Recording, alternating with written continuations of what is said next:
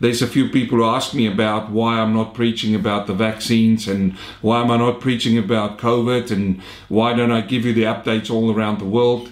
Well, if you look on YouTube and if you look all over the news medias that you find, you will have enough information about that. My task is to preach the gospel, the word of God, and that is what I want to do. I want to concentrate on that. That's why God called me, is to give the good news. You see, everything in the world can happen. You can have worse COVID strains coming out, you can have worse things about the vaccines, but the gospel still stays the most powerful thing in the whole world.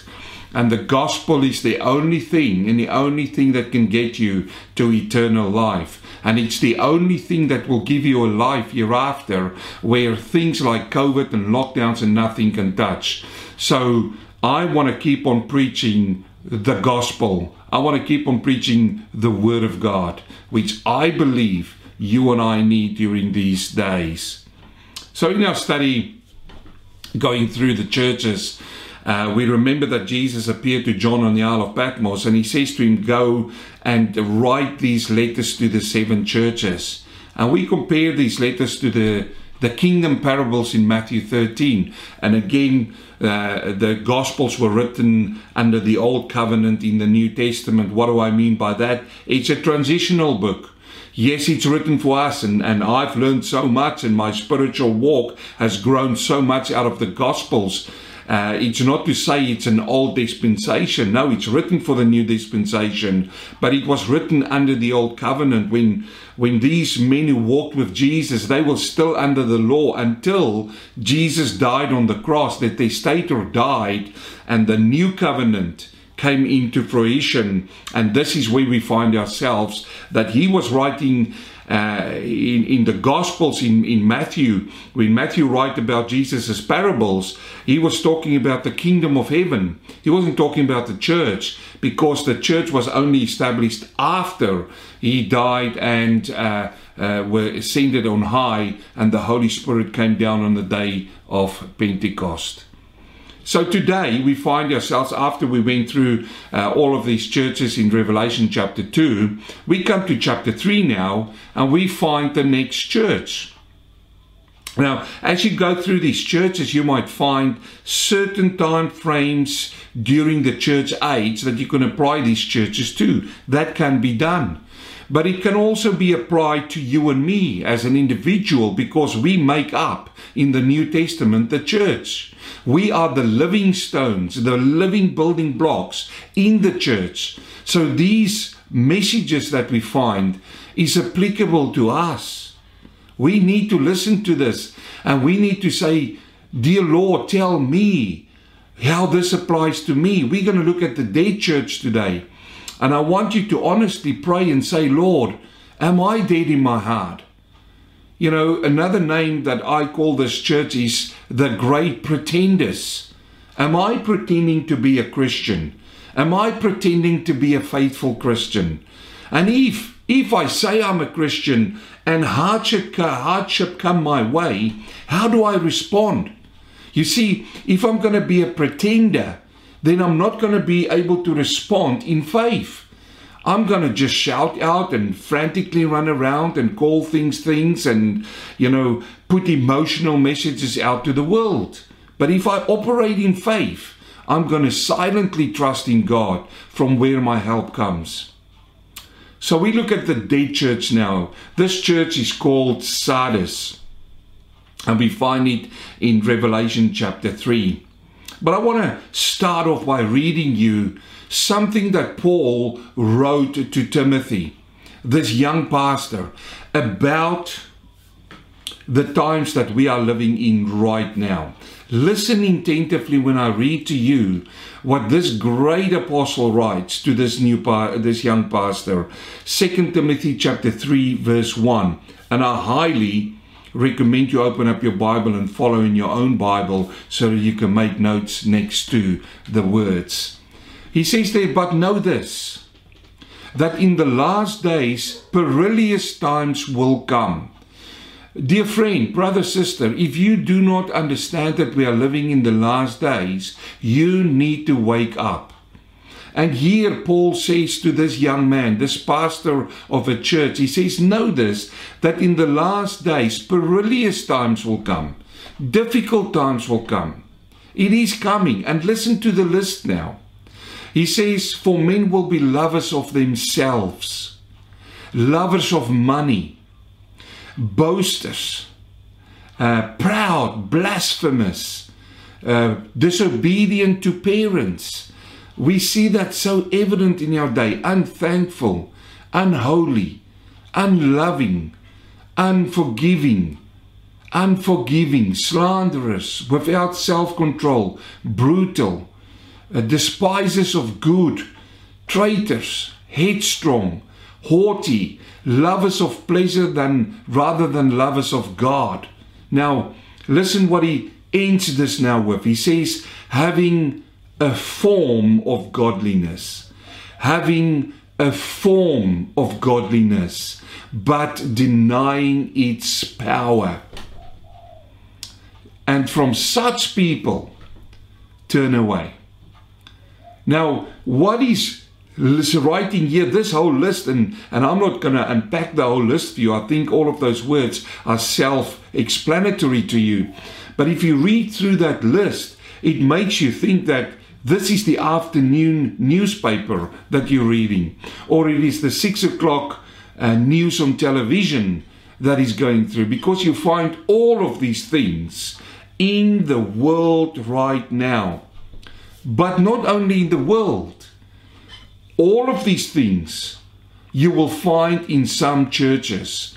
Because remember, the Apostle Paul writes this to the pastor Timothy about the situation of the world and about the situation that will be found in churches. Now, as I went through that list there again, could you identify with a few of those things that you feel convicted about. I'm not saying guilty about because if you found out to be guilty, you feel sorry about it. I don't want you to feel sorry about it. I want you to be convicted. There's a difference between conviction and feeling sorry about something or guilty about something. Because if you feel convicted, that's the point that you come to the Savior and you say, I ask you to forgive me my sins. And he says here it is in the last days that these things will come. And we are addressing a church who's, who's the great pretending church. They've got a form of godliness, but yet they are denying its power. The power is the gospel. Uh, in, in, the book of Romans, um, uh, Paul writes, he says, I'm not ashamed of the, the power of the gospel. I'm not ashamed of it. Yet these people who we've learned about here is ashamed of that. They it's, it's replaced the power of the gospel has been replaced by pretending to be godly. We find so many pretenders. And this is this is the, the state of the world right now. They pretend to be godly, but they are not. Now, Let's turn our attention now to Sardis and this letter that's going to be written to Sardis. Sardis is a really interesting city. It represents the dead church. Now, this city was built on a high plateau. Uh, it, it, wasn't a big space in the plateau, but it was a high plateau. And apparently, there was a difficult road that went up into this plateau that you could walk up there or could travel up there. Uh, but it was also known as the, the center or the capital of the carpet industry, a well financed, wealthy city. This is also the place where the first mint, the coin, was minted. And one of the richest man and the wealth, most wealthiest man of his time lived there. His name was Croesus. And Croesus was so wealthy that they said everything he touched you know, that, that phrase or that word turned into gold. And this is what is happening around that place. Wealth was all of, over there. Not only that, but there were two temples, two known temples of the day there. One was the temple to Cybele, which represented Diana, and you remember Diana had the temple in Ephesus, but Cybele was seen as the as the goddess of the moon. And there was also a smaller a temple there for the great Apollo, the god Apollo. And remember, small letter gods, these were not real gods. But he was the sun god. And they believed and worshipped them as brother and sister of their of their times and days. So this is the city that we find in Sardis. Now I want you to listen attentively to what Jesus say to this church. Revelation chapter 3 verse 1 it says unto the angel of the church in Sardis write these things says he who has the seven spirits of God and the seven stars. I know your works that you have a name that you are alive but you are dead. I'll read that last again. I know your works that you have a name that you are alive but you are dead. Now dear friends let me explain something in this passage to you. If you see the words there, and Jesus again picked for himself a title which is applicable to this church. You know, he talks about the seven spirits and the seven stars. Now, the seven spirits here does not mean that there are seven Holy Spirits because he's obviously referring to the Holy Spirit in your Bible when you look at that, it is the capital letter S for spirit, which refer you to the Ruach of Yahweh, the Ruach of God. And the Spirit here does not mean, like some people want to say, oh, is there one Holy Spirit or are there seven Holy Spirits? There is only one Holy Spirit. But what we have here is the seven characteristics of the Holy Spirit the seven characteristics. Now, remember, when we're going to talk about a dead church, the one thing that can bring it alive is a spirit and the spirit of God. But we need to understand what the spirit can consist of. So if we open up in Isaiah chapter 11, we find an explanation or the characteristics of the sevenfold, if you want to call it that, Spirit of God. Isaiah chapter 11, verse 1. I want you to follow again in your Bible. It says there, There shall come forth a rod from the stem of Jesse. The word here for rod is capital letter, and Jesse is the father of David. Here it represents and it points and it reference of Jesus Christ who would come out of that lineage. And a branch, again capital letter, shall grow out of its roots. So it says here that there will be an offshoot out of that, out of that lineage. And then something's going to happen to this person who was going to be born on the earth. Listen now and follow. Verse 2 The Spirit of the Lord shall rest upon him. Now I want you to count with me now. First of all, this is the Spirit of the Lord. It's no other spirit. It's no other wishy washy thing that happens. It is the Spirit of the Lord. That's the first characteristic of the Holy Spirit. When I pray, Holy Spirit, come, I understand that I'm calling on the Spirit of God, which is God, because He's God the Father, God the Son, and God the Holy Spirit, the Spirit. Now, and, and that Spirit has got a characteristic. It's a person, it's not just a wind that blows. So the first characteristic of the sevenfold spirit, if you want to call it that, which is referenced here, it is the spirit of the Lord. Now, when he uses the word Lord there, you will find in your Bible the whole word is spelled out in capital letters. Why? Because it says Yahweh. Or, and, and what does this mean? When it's spelled out like that in the Old Testament, it is like a title. It is like the title deed. It is, it is the deity. So this makes the spirit special. There's none other spirits in the whole of the world which is the spirit of God. It is the, the spirit of the Lord. The title, deed comes with that. So first of all, the characteristic of the Holy Spirit, it's the spirit of the Lord. Now, listen now, he says, the spirit of the Lord shall rest upon him. Just quickly, if you refer now to the day when Jesus Christ was baptized by John the Baptist, what happened? The, the heavens opened up and the Spirit of the Lord came down as a dove. It wasn't a dove, like a dove, came down and it rested upon his shoulder.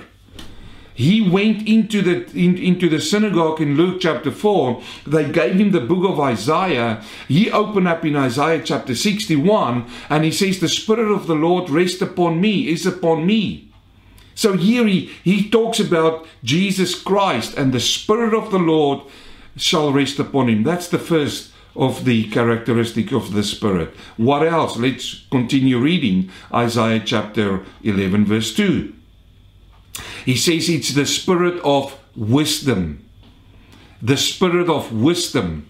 Later on, when John writes to the churches in Ephesus, he says, I pray that you receive the spirit of wisdom. Where does the spirit comes from? It comes from God. This is why he says in James, in the book of James, if you lack wisdom, pray it, ask it from God. So if the Holy Spirit comes into you and live inside of you, it's the Spirit of the Lord, it's the Spirit of wisdom. Wisdom comes from God. What is wisdom? Wisdom is to know how to apply knowledge. And then here, the second characteristic of that Spirit is wisdom.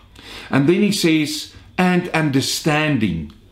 So it is wisdom and understanding. Now, listen clearly to me. Some people say, Preacher, I've read the Bible, but I just don't, don't get it. I can't understand it. I was writing to somebody who was uh, approaching me on Facebook and said, uh, I want to start reading the Bible, and where do I start? My my uh, advice back to that person was uh, you need to pray first of all. You need to come to a, a, a saving salvation in christ. And, and I, I wrote it down how you get to that point. But then you need to ask the holy spirit to come and live inside of you. And once the spirit of god comes inside of you it's only at that point in time that when you open up the scriptures that you will understand the scriptures Friend, listen to me. You can study the Bible like a parrot. You can read the scriptures. You can quote them back to me, but you can still not understand what you're reading until the spirit of understanding comes inside of you and open up the scriptures for you. You will not understand the word of God without the Holy Spirit. It will only be a book of stories and moldy old pages. So, the third characteristic of this is it is the spirit of understanding. So it continues on now and he says, the spirit of understanding, then the spirit of counsel. The spirit of counsel. Now, here is another opening up for you and for me to understand with this Holy Spirit. When we think about Jesus and we think in Isaiah, he says, A son is born unto us, and, and he is the mighty counselor. He is the mighty counselor. We go to the Word of God. We approach God the Father for what? For counsel. We go to Jesus, the Son of God, which is God, for counsel. And then we come to the Holy Spirit, which is God, for counsel. He is the mighty counselor. That is one of the characteristics of the Holy Spirit. When, when the Spirit lives inside of you, the counselor lives inside of you, and somebody comes for counsel and you open up, you give them biblical counsel, it is the Spirit of God that operates through you to give that counsel. It is, it is a characteristic of the Spirit of God. You see, the Spirit is not just a wind that blows. There's so much impacted here. Not only is He a Spirit of counsel, but He's also the Spirit of might. He's the Spirit of might. That's the fifth characteristic of the Holy Spirit the might. Uh, you remember when, uh, uh, uh, you know, in the Old Testament, the prophet says, God says through the, the prophet, go and say to Zerubbabel, not by might, not by power, but by my spirit, says the Lord. Why? Because our human uh, power, our human strength will draw nigh, it will go down, it will diminish, but the Spirit of God's power will not. There is so many references that come up in my mind now.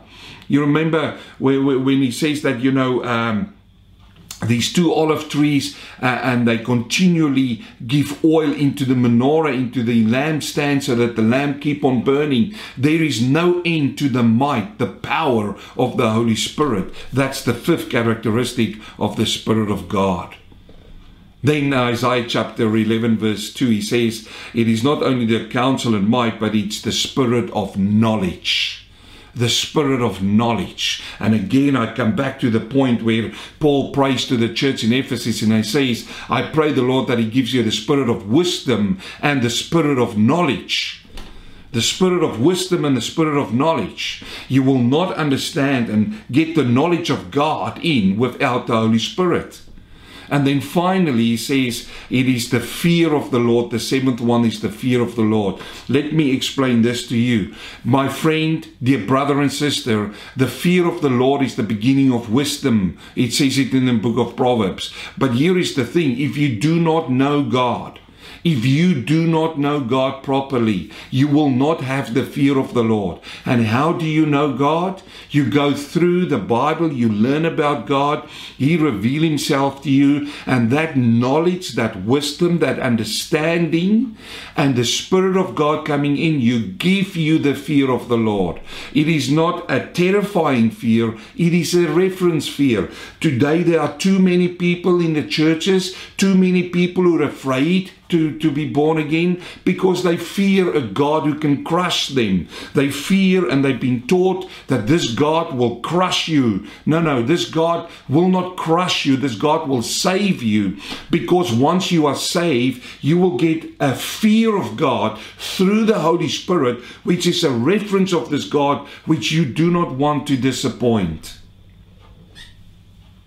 So here we find it sevenfold or seven characteristics of the Spirit. So let me go back to Revelation chapter 3. He says to this church in Sardis, right, you has the seven spirits. Now you understand that seven spirits are in the seven stars. And then he says, I know your works, that you have a name, that you're alive, but you are dead. And let me say to you now, if you're dead, you need the Spirit of God to make you alive. Ephesians chapter 2, verse 1, he says, You who were dead in your trespasses and sins, you were dead in your sin. What happened? He made alive. How do he make you alive? You confess your sin, He saves your soul, and the Spirit of the Lord comes live inside of you, and you're alive. And here He talks to a dead church. So, why does he use the seven spirits of God as a title to this church? Because a church without the Holy Spirit is dead. And if we think about the Reformation churches now, the Reformed churches now, there's a big Reformed churches in South Africa that I know of. But if you go through Europe, good work started. You know, when Calvin went and he hit those uh, uh, uh, you know, statues against the doors, and the Reformation took place out of Catholicism. You know, that was good, but then it didn't go all the way. There were a lot of the relics of that old religion that stayed with them and, and hanged on there. And that makes it dead. There's no Spirit of God. Um, he says, You've got a name that you're alive, but you're dead. You know, you've got the name church. And everybody go to church, oh, that's good, but you're dead. There's nothing there. And again, I, I call the Protestant church out here. There's no spirit there. It's only ritual that makes you feel good, that makes you feel that you are a Christian, but you're not. And, and the biggest danger here, if I can just add this in here, is, is generally second and third generation Christians. This to me is the biggest danger. You see, in all the other churches, he was talking about Nicolaitans, he's talking about Jezebel, he's talking about those who call themselves Jews who were not. But but let me say to you, those things are still in progress. You know, he says to Jezebel, repent, or I'll I'll put you in a sick bed. The Nicolaitans, repent out of that. The all of those things. But once you come to a dead church, let it be known, and, and this is one of the biggest dangers that's hitting uh, our generation. It is second and third generation Christians. What do I mean by that? Well, mum and dad miraculously got saved out of a sinful life and their children grow up with them. And and their children now say well mum and dad is christians. I go to church because mum and dad goes to church. But they never come to a saving knowledge. They never come to repentance in their own lives. They get children which is the third generation. And oftentimes dear brothers and sisters these children once they get their own decisions will not go to church anymore. Mum and dad might still be going to church but the second generation that comes out of that they will not go to church or they may go to church because they follow mum and dad, but there's no saving grace. There's no Holy Spirit. And then when their children comes out, it is many times that the third generation will not follow God. They will not follow Jesus Christ because mum and dad is not is not doing the thing. They're not living a lifestyle which makes it attractive for these children to get saved and to follow Christ. That brings deadness into churches. You've got children whose parents, you know, you talk to some people and they say, oh, great great grandfather, he was a minister, a pastor, and or mum and dad followed Christ, but you know, I, mm, yeah, it's okay, yeah. I, I got hurt. A lot of them, I got hurt in church. You only get hurt in church. Listen to me. You only get hurt in church if you're not saved by the blood of the Lamb. I'll, I'll, repeat it again. You will only get hurt in church if you are not saved by the blood of the Lamb. Because if you're saved by the blood of the Lamb, that incorporates forgiveness. You have to forgive people for what they're doing to you. You have to also not only uh, ask their forgiveness, but you also have to give the, the forgiveness. You have to walk by faith. You have to understand that you will be persecuted. You will have to understand that not everybody in the church is Christian. Uh, you have to understand there's second and third generation who's hanging around to join. Now, listen to me very carefully, and I say it again. The only reason why you get hurt in church by other Christians is because you are not a Christian. You are not washed by the blood of the Lamb. And I know that you're going to be offended, some of you, with this, but this is just go and pray about it. This is just what I what I need to tell you today. If you are hurt, then you ask forgiveness from God because you deemed yourself too important so that you can get it. It's not about us, it's about Him, it's about the cross. You say to me, but you don't know what people has done to me. Well, I, I understand. You don't know what they've done to Christ. What have they done to Jesus Christ? They've put him to a cross. He wasn't even guilty. They badmouthed him. They gossiped about him. They pulled his beard. They hit him for nothing. And what did he say? Oh, I got hurt. I'm not going to talk to those people anymore. No, no, no. He said, Father, forgive them for they do not know what they are doing. It's one of the biggest dangers in the church, and I hear it so many times when you when you go to people who's who's backslidden, so-called backslidden. Oh, I got hurt by this one person in the church, and he said horrible things about me. Or my children got hurt because this person did this. No, no, no. This I'll I'll repeat it one more time. One more time. If you get hurt by people, you need to forgive them and move on, and not blame the church. Blame yourself. So he says now here to this church, he says, Be watchful and strengthen the things. This is uh, Revelation 3, verse 2. Be watchful and strengthen the things which remain that are ready to die. For I have not found your works perfect before God. I've not found them perfect before God. And he says here, the things that remain, he says, strengthen them. There's, there's still hope here. There's still something small. There's still hope in the Reformation churches. There's still hope in the Reformed churches. But, but you know, the, you need to strengthen them. Verse 3 Remember therefore how you have received and heard, hold fast and repent. Therefore, if you will not watch, I will come upon you as a thief, and you will not know what hour I will come upon you. That's a reference to the rapture. Some people don't want to believe it. You believe whatever you want to believe. But I'm telling you that's a reference to the rapture. He says here, Remember therefore how you received and heard. You see those words there? Hold fast and repent. Repent of what? Of dead works. Hold fast the things that they are still a little bit strength of. But he says here, the remember therefore how you have received and heard. What is he referring to? It's really easy once you follow the word of God. Receive the word, the Bible, or the word, the gospel, and heard the gospel. Let me show you. 1 Thessalonians chapter 2, verse 13. Paul writes now to the church in Thessalonica, and he says, For this reason, we also thank God without ceasing. For what, Paul? Because when you received the word of God, wait a minute, when you received the word of God. In, in Revelation, Jesus said to John uh, to write to this church in verse 3 Remember therefore how you have received what? The word of God, Paul says. You've received the word of God, 1 Thessalonians 2.13, which you've heard from us. You've received the word of God, which you've heard from us.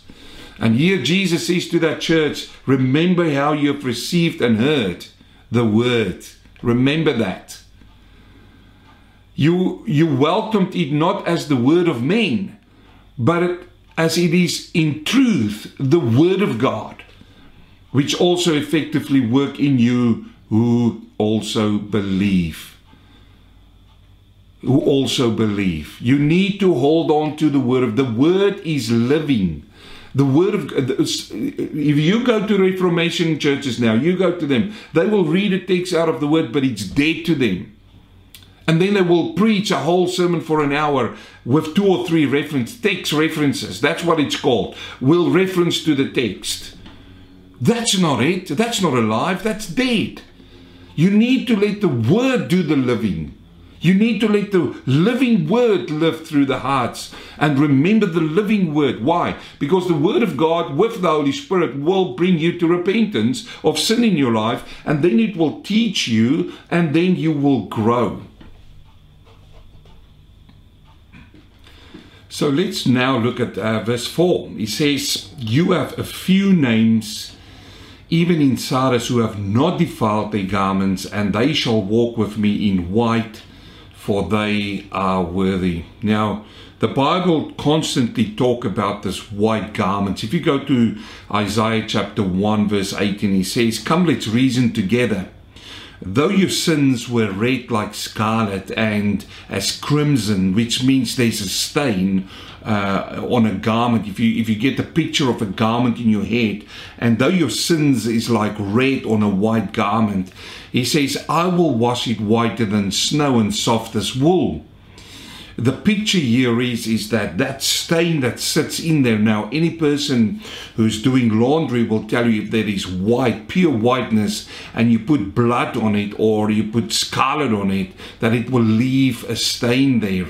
Well, and that's this is what the stain of sin do. Well, the blood of Jesus Christ washes whiter than snow and, and it removes the stain of sin. And this refers back to this. He says, if, if you do not defile your garment, if you do not bring sin into your garment, a sin stain, stain into your garment, he says, and they shall walk with me in white. And how wonderful is this notion of walking with the Lord? It reminds me of the song that we sing so wonderful and listen to the lyrics when it says, When we walk with the Lord in the light of His word, what a glory He sheds on our way. While we do His good will, He abides with us still, and with all who will trust and obey. Trust and obey, for there's no other way to be happy in Jesus but to trust and obey. My friend, to walk with the Lord is, is one of the most wonderful things that you will do in your life, in this life and the life to come, to walk with the Lord. And he says here, there's even a few names in Sardis. If you think of this dead church in the Protestant church, or even in the church, or even in your life, there is still hope there that there's a few names that even in Sardis have not defiled their garments and they will walk with the Lord. Verse 5 And he who overcomes shall be clothed in white garments and will not blot out his name in the book of life. but I will confess his name before my Father and before his angels. He was an ear to hear, let him hear what the Spirit says to the churches. This is a very interesting verse here. This is not saying that you can lose your salvation. I know that there are some people who wants to use this uh, because of the blotting out of names out of the book of life. There's two major books here that the Bible talks about. One is the register book of life, and that is that every single child who are born or conceived, I should say, because there's a difference between conceiving and being born. Conceiving is when when that new life is formed and that name is in God's register book. But it's also the book of death. If you want to think about it, because every person are born in death, in sin, and, and they are dead through trespasses and sin. But it's a register book. But then you have the book of life, where the born again child of God's name will be written into. Um, he makes a reference to this, and I will preach that sermon about being having assurance of salvation. This is not saying that you can lose your salvation, and I will preach that sermon. But for now, I want to bring your focus to the part which says that, but I will confess his name before my Father and before his angels. Remember, it's Jesus talking here. He is our advocate, he is our intercessor. And he says the following words He says, I will confess his name. That is the person whose, whose garment's not defiled, who's, who's born. I will confess his name before my Father. Now, if you think about the white throne judgment, which we will not appear before because of our sin, we will be, be, appear before the bema seat of Christ to be judged for the works we've done in His name. But if you think about the white throne judgment, if my name is called out of the register book of life, the book of death, to come and stand before the Father, up comes my advocate. And he says it right here. He says, I will confess his name before my Father and the angels. So think about the white throne judgment. If you appear, if you have to appear before there, Jesus will appear in your behalf, mention your name, and say that my blood washed him whiter than snow. How wonderful and marvelous is that to think about this.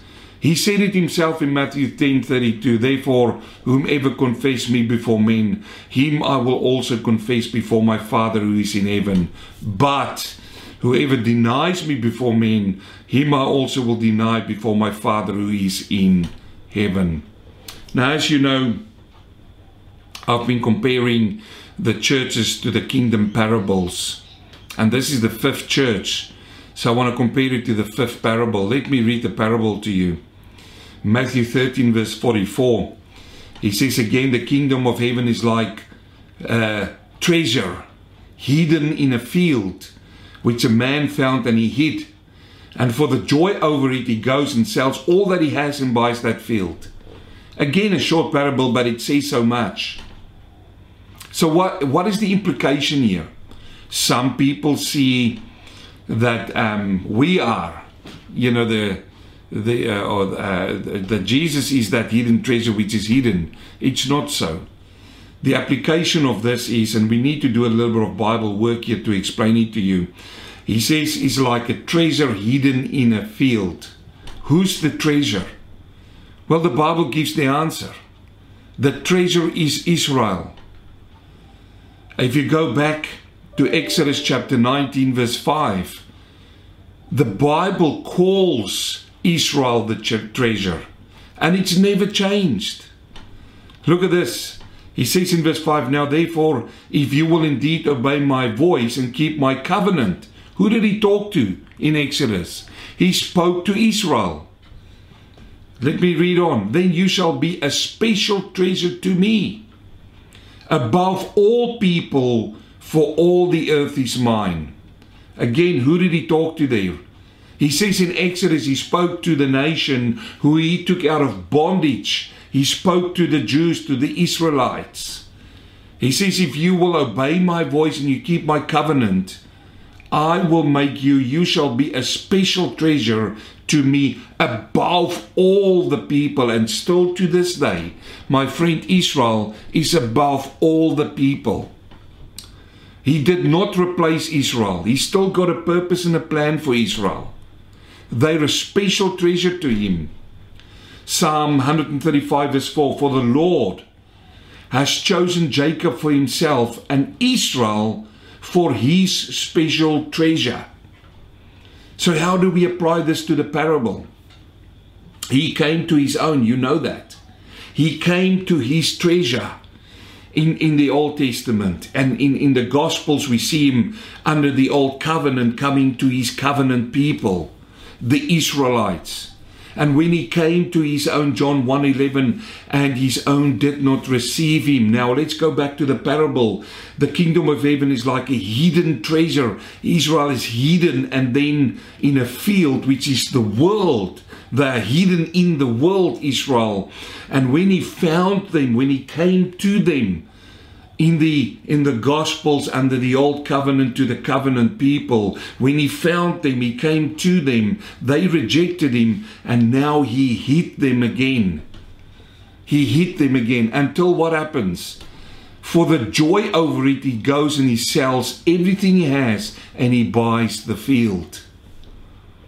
He he died on the cross. He sold everything he had he gave it to buy us again. The book of Peter says he begotten us again. He we were lost and he he, he, he got us the first time, but he, we were lost and he bought us again. And this is his nation. So he hid it again, and, and let it be no prophecy tells us so much so in, in the book of uh, Revelation that there will come a day and a time in the book of Ezekiel that they will look upon him, the one who they have pierced, and they will weep over him. He will come back again for them, his treasure. And he went and he bought the field, which is the world uh, because they're in the world. Now, what is the reference then to Sardis, you say? This their church. He says to Sardis, You have a few names, even in Sardis, who have not defiled their garment, and they shall walk with me, for they are worthy. It is the same.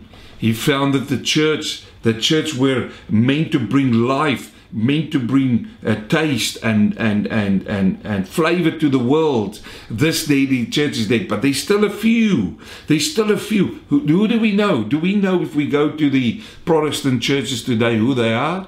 No, they're hit again, but they are there. There's still life there until he comes. Until he comes, and he will reveal. He purchased the whole the whole field. The the church belongs to him. Let it just be known that he said himself that this is the church and the gates of hell will not prevail against it. So we see all these things happen in Ephesus, the loveless church. And let me apply it to you. You know, it starts with losing your love. Some will still be persecuted, and through persecution, they might lose their love as a personal uh, relationship. Then you start compromising and corruption steps in. And the next step after compromising and corruption is death. There is a there is a pathway that follows through these churches, and it's a warning for you and for me. Where are you today? Where are you along this way? Have you lost the first love? Have you lost Christ? Are you compromising right now? If you do, my dear friend, I want to warn you, according to Jesus Christ, watch out for corruption to set in. Before corruption sets in, before the leaven leavens the whole lump, stop that, repent, and come back to the cross. Come back to the Word. Ask the Holy Spirit to restore Himself in you. Because if compromise leads to corruption, corruption will lead to death. And when death sets in, the word in the Bible is Ichabod. It's dead. The Spirit of the Lord has departed. May the Lord bless you and may He keep you and uh, until we see each other again. Heavenly Father, I thank you so much for your word. I thank you, Father, for the warning. Uh, Father, I thank you for opening up this for us in wisdom and in knowledge. I pray for my dear brothers and sisters and friends all over the world who might have it tough right now, that you will bless them, that you will keep them and strengthen them through your Holy Spirit. In Jesus' name, amen.